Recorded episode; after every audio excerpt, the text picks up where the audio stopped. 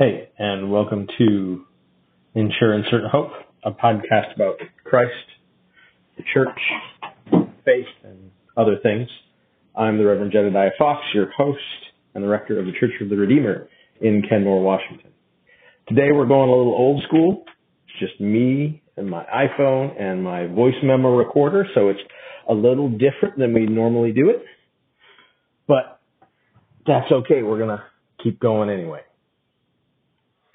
So, the last thing we talked about in the Basics of Faith class, which was not on the podcast, but that's okay, was this idea of around the second promise of the baptismal covenant and how that applies to the life of faith. And that's the idea that we resist sin by turning by turning and tr- attempting to emulate to create habits of heart and mind of God as as God has revealed God's self to us in Jesus Christ. And when we fail to, to, to live into those habits, to live into that best self that we are trying to live into, that we repent, we, we stand up, we admit that we did it wrong, we try to make amends for the wrongs that we've done, and then we try again. And so then we come now today to the, to, in this podcast, to the third promise, which is intimately related basically the other side of the coin when you look at it from the perspective of how do I live as a Christian once I've been baptized, once I've decided to to choose to actively live this life in imitation of Christ. And that's the um, to preach the gospel. And this is something that people get a little bit tight about in the church but we really shouldn't. And and and that's because really what this is about is not just evangelism, the the, the big E word that um, the Episcopal Church has a kind of a mixed relationship with. We get a little nervous about E word because that means we'd have to extrovert our faith, um, which is part of what that promise of the baptismal covenant is doing. Um, to preach the gospel to all nations uh, by word and deed. But really, it's just as much about um, something that also gets uh, longtime churchgoers a little bit nervous, queasy in the stomach, which is stewardship. But not not just about the money. This is stewardship is not about the money. Important important thing I want to say stewardship. When I say the word stewardship, I don't mean give the church money. What I mean when I say stewardship is what you, I, and all of us do with everything that we have right after we say, I believe.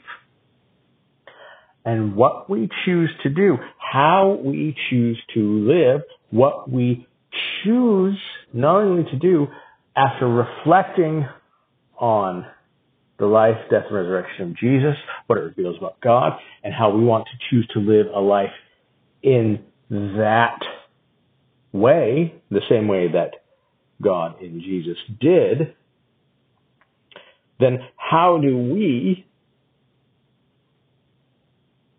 go about living that life? That is stewardship. And that is also evangelism. Because beyond being able to talk about Jesus in a meaningful way, it's about living a life that people that people are naturally going to see because we all live interconnected lives. No one here lives in a cabin out in the woods by themselves and never sees anybody else. And if you do, then I would challenge your assumption about whether you actually do, and I'd say you have to be very careful. Uh, the 20th century martyr and Lutheran priest Dietrich Bonhoeffer, in his uh, manifesto for his underground seminary, uh, that he ran while hiding from the Nazis in Germany said that those who, who only have the faith life alone should be who, who do not have life together with other people, with other Christians, should be very aware of being alone. And, and other, and likewise, he said those who have no individual faith life should be very wary of the faith life collectively. You have to have both and this is part of it. This is this is part of that is that it is this way of living in stewardship because living this life as a Christian is about living in relationship. Like the church, we don't make any of our decisions individually. Like there's not one person sitting up there making the decisions. And that's true of most mainline churches and even the Roman Catholic Church. They're, you know, the really big decisions are made by the church. That is, everybody gets together, everybody sends representatives, and we get together and we make collective decisions by discerning where God is calling us. And those decisions change and are at variance sometimes with decisions that were made before. But that's because it's not about the outcome. It's about the process of moving closer and closer toward that kingdom that God in Jesus Christ is calling us to. And so stewardship is about living that life and living it out in the world. What we do with everything that we have, first and foremost, this life that we are given by God through grace, what we do with it and everything in it that that we that God has given us after we decide to live a life in imitation of Jesus. That is stewardship. That is also evangelism. It's a very um, cliched saying that's attributed to St. Francis of Assisi, who is a 13th century monk and saint, uh, who is very famous. Uh, he, St. Francis of Assisi is attributed to have said, preach the gospel at all times. When necessary, use words. This is that same concept.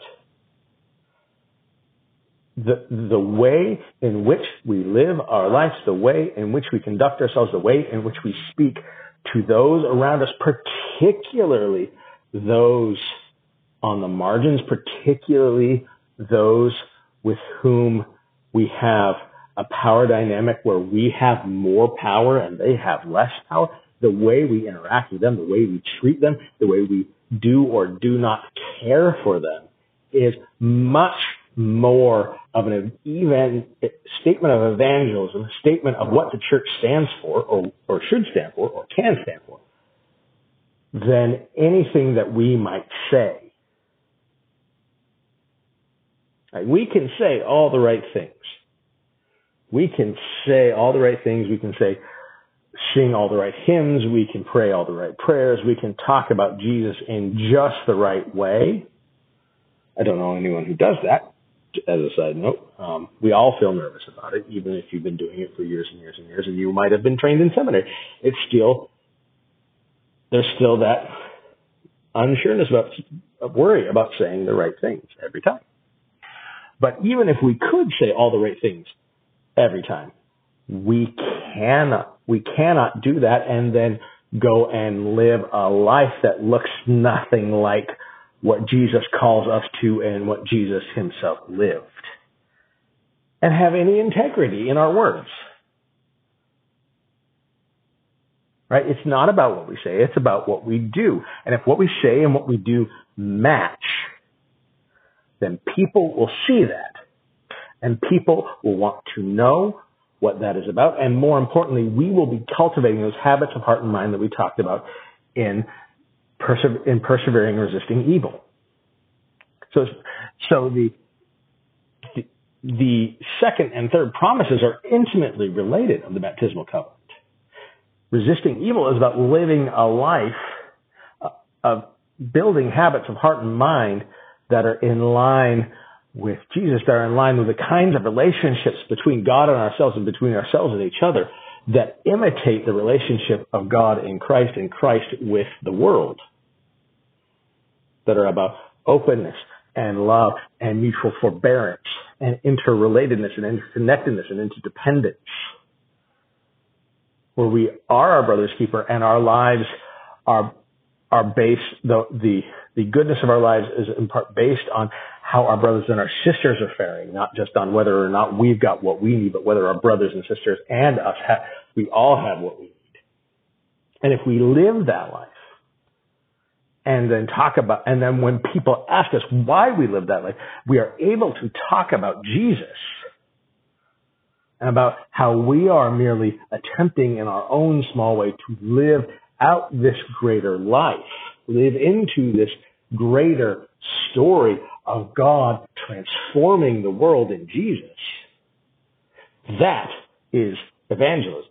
That is proclaiming the good news in word and just as, if not more importantly, deed. And that is the beginning of living the Christian life. That is the basis by which we live the Christian life.